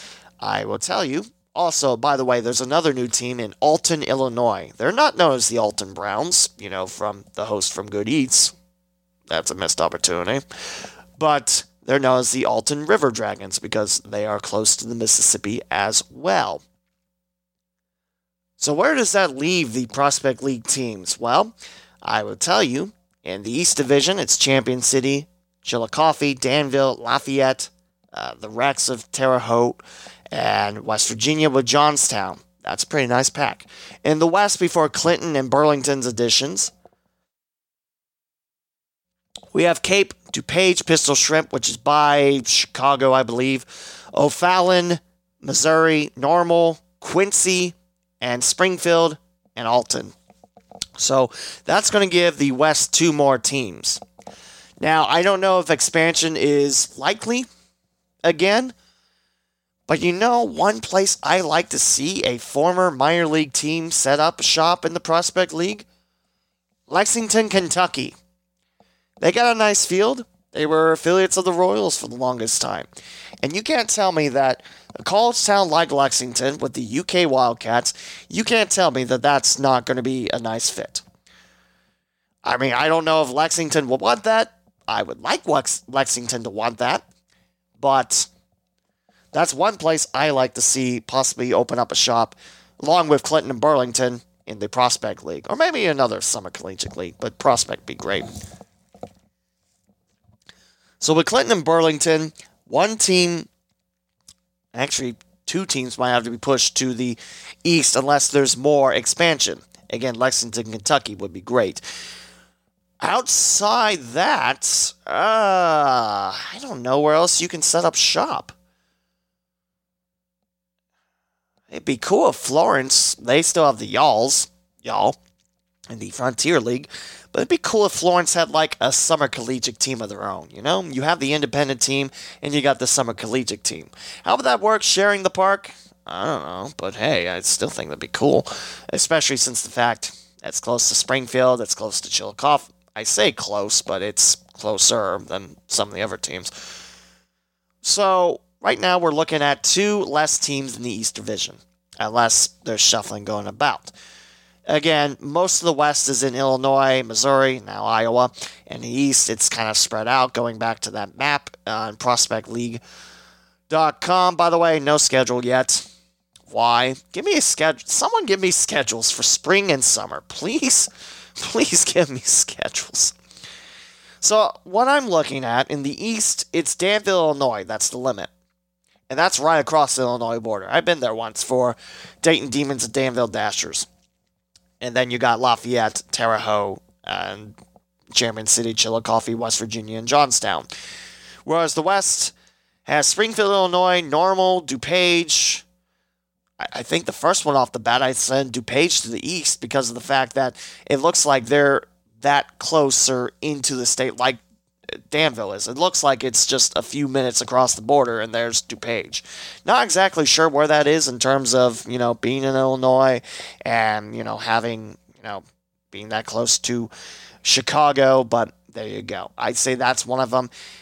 The other one, I don't know. I I I, I have a gut feeling there's going to be an expansion of some sort, and I don't know where. Because really, the two teams in the Midwest League that got axed, Clinton, Burlington, they already got programs, and they're going to be in the West. If they're in the East, then you know that that's not happening. That's not happening at all. But Lexington, Kentucky, I mentioned. Florence, Kentucky, be cool, but I don't see that happening. I don't see Cincinnati having one because, well, uh, yeah, they have one in the Great Lakes, but I don't know if Prospect League would float trying to battle with the Great Lakes like that. I, I don't know if any of the Great Lakes teams have thought about moving to the Prospect League because I think they like how that setup is. I'm not sure. I mean, I don't know if Prospect League has thought about absorbing the Great Lakes, and I mean, that's going to be a lot of teams, especially in Ohio. But, you know, I mean, Great Lakes plays a shorter season than the Prospect League, not by much, but they do. So that's the next press release I'm looking forward to. What's happening to the divisions with Clinton and Burlington, which are two well deserving teams to be brought into the fold. And hopefully, baseball continues to thrive in Clinton, Iowa, and Burlington, Iowa, and Dayton, Ohio, and Cincinnati, Ohio, and Columbus, Ohio, and Hamilton, Ohio, and Florence, Kentucky, and all the areas around us that have baseball. So, the additions of the Lumber Kings and Bees are the third and fourth for the offseason, Alton and Johnstown. So that's three to the west, one to the east. Divisional realignment and a 2021 game schedule will be announced in the near future. And there's 16 teams now. So it's really just depending who's going to the East. I think DuPage is a good candidate for that. But I I've been straining my mind on this. I don't know who the second one would be. If you add another team, then you got 17, then you're going to have off balance like that. So you have to add two. So we'll see. But Prospect League should be a good year. Hopefully we have it this year. With how many sports we've had in Ohio, I, I can't imagine not. I can't imagine not having a season this year, but we'll see. We'll see. Also, I did see the Lafayette Aviators mascot followed me on Twitter. Thank you for that. And he took a picture of the new well, they took a picture of the new ballpark that Lafayette will be playing in. Wow, it's dynamite. They even have water slides in the background. Not part of the park, but it's just in the background. And yeah, I asked him, hey, after every Lafayette home run, will you slide down those? No, those are water slides. I mean, come on. They got to make waterproof mascot suits by now. It's 2021 after all. So, but when I saw that news, I was very happy because of the fact that hey, those two cities, those two towns, they might not draw in the numbers that the Dayton Dragons do, but at the same time, you know, why I know that should matter in terms of the bottom line, but yeah. So Prospect League it is for Clinton and Burlington. And last up today on this long episode, after I missed 10 days, sorry about that, folks, but uh, uh, just Friday, I got up to get the gear and start recording. I just didn't feel like it. I was just like, nah, not today. So there we go. Last thing on episode 199 from Geoff Hobson, the senior writer on Bengals.com. New Bengals defensive line coach always knew football would be his life and not a hobby. there's a new defensive line coach for Cincinnati? Why, yes, sir, and ma'am. Marion Hobby. He is now the Bengals defensive line coach after impressive stints the past four seasons in Florida with Jacksonville and the Jaguars and the Miami Dolphins. When he reached out to his old Clemson nose tackle DJ Reader, currently the heart of the Bengals D line, and as his conversations with Mike Brown, the president, head coach Zac Taylor, and Lou Anarumo, the DC defensive coordinator, he liked what he heard, liked what he saw, and it's going to be Coach Hobby running the D line in Cincinnati. I love this hire. I mentioned, uh, think I mentioned about the offensive line, Frank Pollack coming back. I hope his first name's Frank and I just didn't give it. Coach Pollack returning. I, I think, you know, the offensive line and the running game I think that'll be much improved. Not, I'm not saying top of the table or you're fired, but uh, let's be real. The Bengals have been in the bottom half of the NFL in terms of the O line and the running game for a little while now. And Pollack was kind of the engineer behind the blueprint of Mixon's best season in Cincinnati thus far. So, yeah, I love seeing Pollack come in. I, I gotta be honest, I was starting to get hopeful for Hank Fraley just because, you know, what he did with Detroit, but hey, Pollack's a good hire too. Now back to Marion Hobby, uh, your new defensive line coach for Cincinnati. He mentions that Mr. Brown is straightforward. It's really clear what he's looking for in his coaches and what he expects, and that's what any coach would want right there. I got a chance to spend some time with Zac Taylor and Lou, and it was really positive. I got a good feeling. I got a good feel for those guys and what they're trying to get with the defense. It was really good, and Mr. Brown was outstanding. Hobby's 54 years of age. Didn't need any introduction to Reader, whose brilliant first season with the Bengals was scored short thanks to a torn quad in the fifth game. And yes, I, I hate using injuries kind of hampered the season, but it was part of it.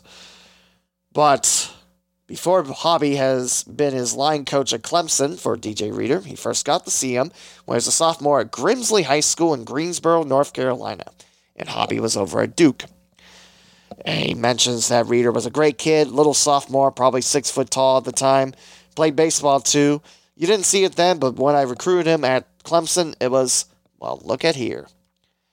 So definitely, Coach Hobby, I I, I love you know, I love where he's coming from. I love his experience. Because remember, Miami, solid team. Yes, they didn't make the playoffs, but it wasn't by much. They were 10 and 6. You got to remember, Miami was much improved. So I think the defense was good. I think the offense was good for Miami. So I love, I love this pick. And it was Frank Pollack. Hooray, I remembered something. So DJ Reader said this about the hiring. Super happy. Super happy on his way to rehab in Houston, Texas. Really, really good guy, good coach. He coached me all four years at Clemson. Kind of crazy. I've known him since I was a young kid. Coach is hard, guys come to work, his family is a priority, a real solid dude. He's a tough coach. He's funny. You have to come to work and go hard, but he's also got some fun to him. He's a very cool dude. He's interesting. I'm a big fan of Hobby. If that doesn't sound like a glowing recommendation, I don't know what is. Hobby was also a former Bengals fan. Longtime linebackers Vincent Rey played at Duke when Hobby was the defensive coordinator and assistant head coach when Rey signed with the Bengals as an undrafted free agent. I like Vinny Rey. I thought he did all right his few years in Cincy. So Vinny Rey said he was the D line coach for two years when I was there. They know they run. They will run to the ball. I know that. He's got a high standard. He's a very good coach. He's tough. He's very fair. He treats everyone the same. It makes sense. He's been successful in this league. It's good for our team. Rey was on the field in 2017 in Jacksonville when Hobby's vaunted front stoned the Bengals on the 29 yards rushing and just 148 total yards. Yeah, that's pretty good. pretty good when your running game only gets 29. Oh, wait, when you stop the running game for 29 yards. Maybe not when you get 29 yards rushing. That was the uh, Jaguars were number two in defense, rang 55 sacks up for third most over the last seven seasons, on the way to the heartbreaking AFC Championship game against the New England Patriots. So, yeah, this seems like this dude is great. And I can't wait for Coach Hobby to get to work. I can't wait to see Coach Pollack do his changes. I can't wait to see Coach Hobby do his changes on the defensive side of the ball. I, I mean, I could keep reading this article. I mean, you you all can read. I know that, but pretty much what he's coming into from Miami to Cincinnati. Dolphins played a similar hybrid 3 4 defense, which evolved under Anarumo. Last season, Hobby, moving into his seventh season as an NFL coach, showed an ability to develop young players when second round nose tackle Raekwon Davis emerged as one of the defense's top players, an unknown 2018 seventh round Ravens draft pick, Zach Sieler, after coming in the season with 139 career snaps racked up three and a half sacks and 11 quarterback hits and more than 500 plays on the edge. So, yeah, another great hire. That's two great hires made by Cincinnati, and that's what they needed. Needed to get on the board in these two coaches, and I think they done well with Pollack and Hobby. I'm going to read the official press release from Bengals.com. You can read it yourself. Bengals hire Marion Hobby as defensive line coach. 26 total years of coaching experience. Yeah, I think he's been around the game. And six years in the NFL, this being his uh, seventh coming up. last two seasons were the D line coach for Miami, and last year helped Miami's defense rank sixth in the NFL in points allowed at 21.1 points per game, tied for 10th in sacks with 41, and first and third down efficiency at 31.2%. Only 58 conversions allowed on 186 attempts. Yeah, that's pretty good. Also, Hobby was part of the Jacksonville Jaguars, especially the powerful Sacksonville defense Seriously, if you want to hear about how Jacksonville just crumbled, it looked like Jacksonville's going to stick put in the AFC as a legitimate threat for time on. But then after that season, just everything kind of pooped out like that. The previous NFL experience came as defensive ends coach with the New Orleans Saints from 2006 to 2007, and collegiately, Coach Hobby's been at Clemson, at Duke, at Mississippi, at Ole Miss, Tennessee, Louisiana Lafayette, now just called Louisiana, and Tennessee Martin. As a player, Hobby was an all SEC defensive end at Tennessee before being picked by the Minnesota Vikings in the third round of the 1990 draft. He would play three seasons in the NFL with Minnesota and New England. And Hobby is replacing Nick Eason, who served as the D line coach for the Bengals the last two years. Again, sounds great. I want to see these coaches do their changes. And most importantly, I want to see the Bengals win next year. There is no sense that we should have another under 500 record. And there's no sense that we should see Burrow get hit again like that. I mean, there's still the possibility that he's not ready for week one. But at the same time, you know, these changes do bring some promise. I know Cleveland's going to be tough next year. Well, it just really depends what happens in the offseason, but I don't see Stefanski leaving. Man, uh, there's a lot of people said Stefanski wouldn't do well. Look at Cleveland. They're in the, what is it, the AFC semis? They're not winning currently, which um, uh, does make me sad for most Browns fans. But actually, I say that, and now they are down by, what is that? Five with 11.07 to go. Although Patrick Mahomes left for a concussion check. Oh, got to feel for the Chiefs there. Cleveland might be playing the Bills for the AFC title. Where did that come from? Anyway, also, if you had Cleveland getting further in the playoffs than Baltimore and Pittsburgh, congratulations. Now get to work on next week's lotto drawing. So, there's no reason the Bengals have to sit out. You know, I'm tired of all this joke of the Bengals are crap. I'm tired of hearing on 1410 that the Bengals can't do anything right. They're a big heaping sack of crap, blah, blah, blah, blah, blah. That's why I don't listen to that show much, because that's all I hear. And Patrick Mahomes just told won't return. So that stings for the Chiefs. Anyway, sorry. By the time I upload this, which will be probably Monday, and it'll be day old news. So, hooray!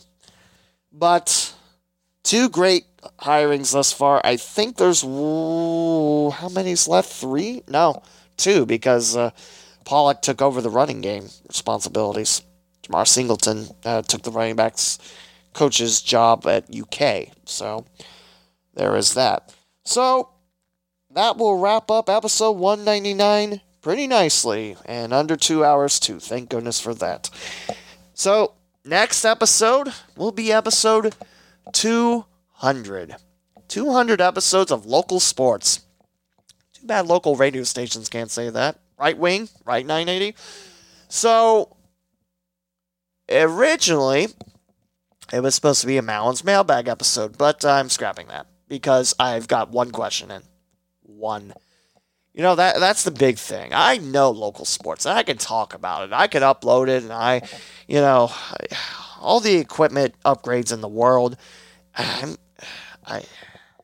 Is it because I'm making fun of you know the other stations not bringing local sports and they dare claim to be Dayton Sports Station when I think that is incorrect and should be uh, frowned upon heavily? Is it just that I'm an annoying hack that people think can't hold a good podcast down? Is is it that I'm not sharing it enough? Is you know I. I fear that someone's going to tell me like, "Oh, you suck," oh, something like that, and then I fear that someone's going to tell me, you know, just quit podcasting, and then it's going to make me disheartened again. I've already been disheartened with this podcast once. I don't want to have happen again, but you know what I'm saying. So, episode 200 is going to be a state of the podcast episode where I talk about this podcast, I talk about me, and I talk about what I want to accomplish in the next few episodes. By next few, I mean, you know, next episodes. So, I think that wraps up episode 199 nicely, except one more thing. I know, one more thing, I promise. Now, normally, when I name these episodes, it's something very punny because I'm a jerk like that. Now, I'm considering going with just straightforward naming, like, you know, something that I cover the most time on, which this would be basketball standings. And I, I'm thinking about that. I what do you think? You know, you can you can talk to me on Twitter at the Lee W Mowen or CinDay Pod, and if you have suggestions, you know why you know my listenership has kind of went down the tubes, you know, even if it's you know mean-hearted, I'll read it. I don't know if I'll agree with it, but you get what I'm saying. You can be a part of this podcast, you know. Now, it's not just me talking local sports and saying that this is a better product than what's offered on the Dayton radio stations, which that's quite correct. But if I don't have listenership, then I don't have anything. I'm just might as well be talking to myself into the void, and I'm listening to myself like, yeah, I'm great, you know, and everyone else is not. So, you know, any suggestions, throw them on Twitter, Facebook, Instagram, you know, you know where to find it. It's at the Lee W. Mowen or CinDay Pod. So that will do it. If you'd like to hear me on radio this week, I'll be on WPTW for Wednesday. I know it's kind of sad. I have to pull out my uh, handy dandy calendar to know what I'm broadcasting. Then again, if I didn't have my handy dandy calendar, then I wouldn't have any appointments. If it wasn't for disappointments, I wouldn't have any appointments in the beginning, now would I?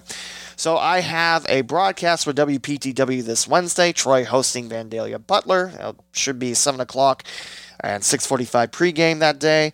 I should have some games Thursday and Saturday, and I should be working two UD women's basketball games Friday and Sunday. And then next week is the big week I have been looking forward to since my boss at ESP, Rob Ebel, told me I was doing some winter games for Princeton, which is big because normally it's just Moeller basketball.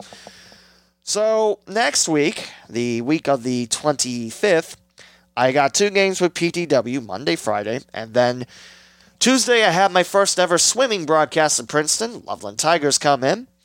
And then I'll have my first wrestling meet against Oak Hills at Princeton. and that Wednesday. And then Thursday, I will have my first broadcast of bowling. I've announced as a PA announcer wrestling and swimming, so I know, you know, some things. Bowling is the one that, you know, puts the fear in my spine. Not because, you know, oh, I'm going to screw everything up, you know. It's just I'm walking into the unknown. And me, I, I want to know what's happening before, you know, things happen. I, I, I guess that was a terrible thing to say, wasn't it? I'm looking forward to broadcasting these, and I'm excited. I just hope, you know, I do the Hamilton and Princeton fans proud of the bowling teams because I'm going to be the voice of that. I don't know. I know around here swimming doesn't have any uh, any uh, uh, people allowed in. Uh, by people, I mean uh, fans. Uh, there was another word. Spectators. Yes, thank you. I remembered it, and now I sound like an idiot.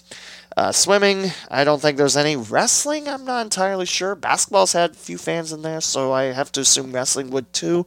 Uh, bowling, I'm not sure.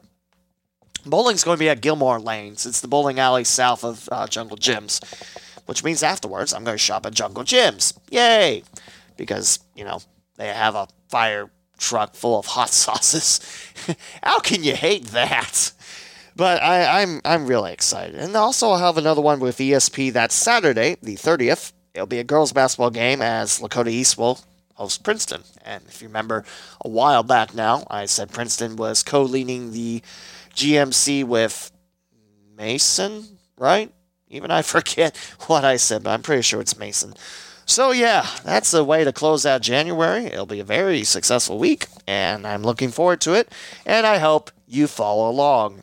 Uh, the best way to catch what I'm broadcasting is on Twitter at the Lee W. Mowen, and I hope you will join me for some broadcast. That's episode 199 here on the Cincinnati Dayton Sports Podcast. Next episode is the 200th episode, and we will talk more then. Enjoy local Cincinnati and Dayton sports, not on Dayton Radio, no on WING, and no on 980. It's on the CinDay Sports Podcast. Talk to you again for the big 200th episode.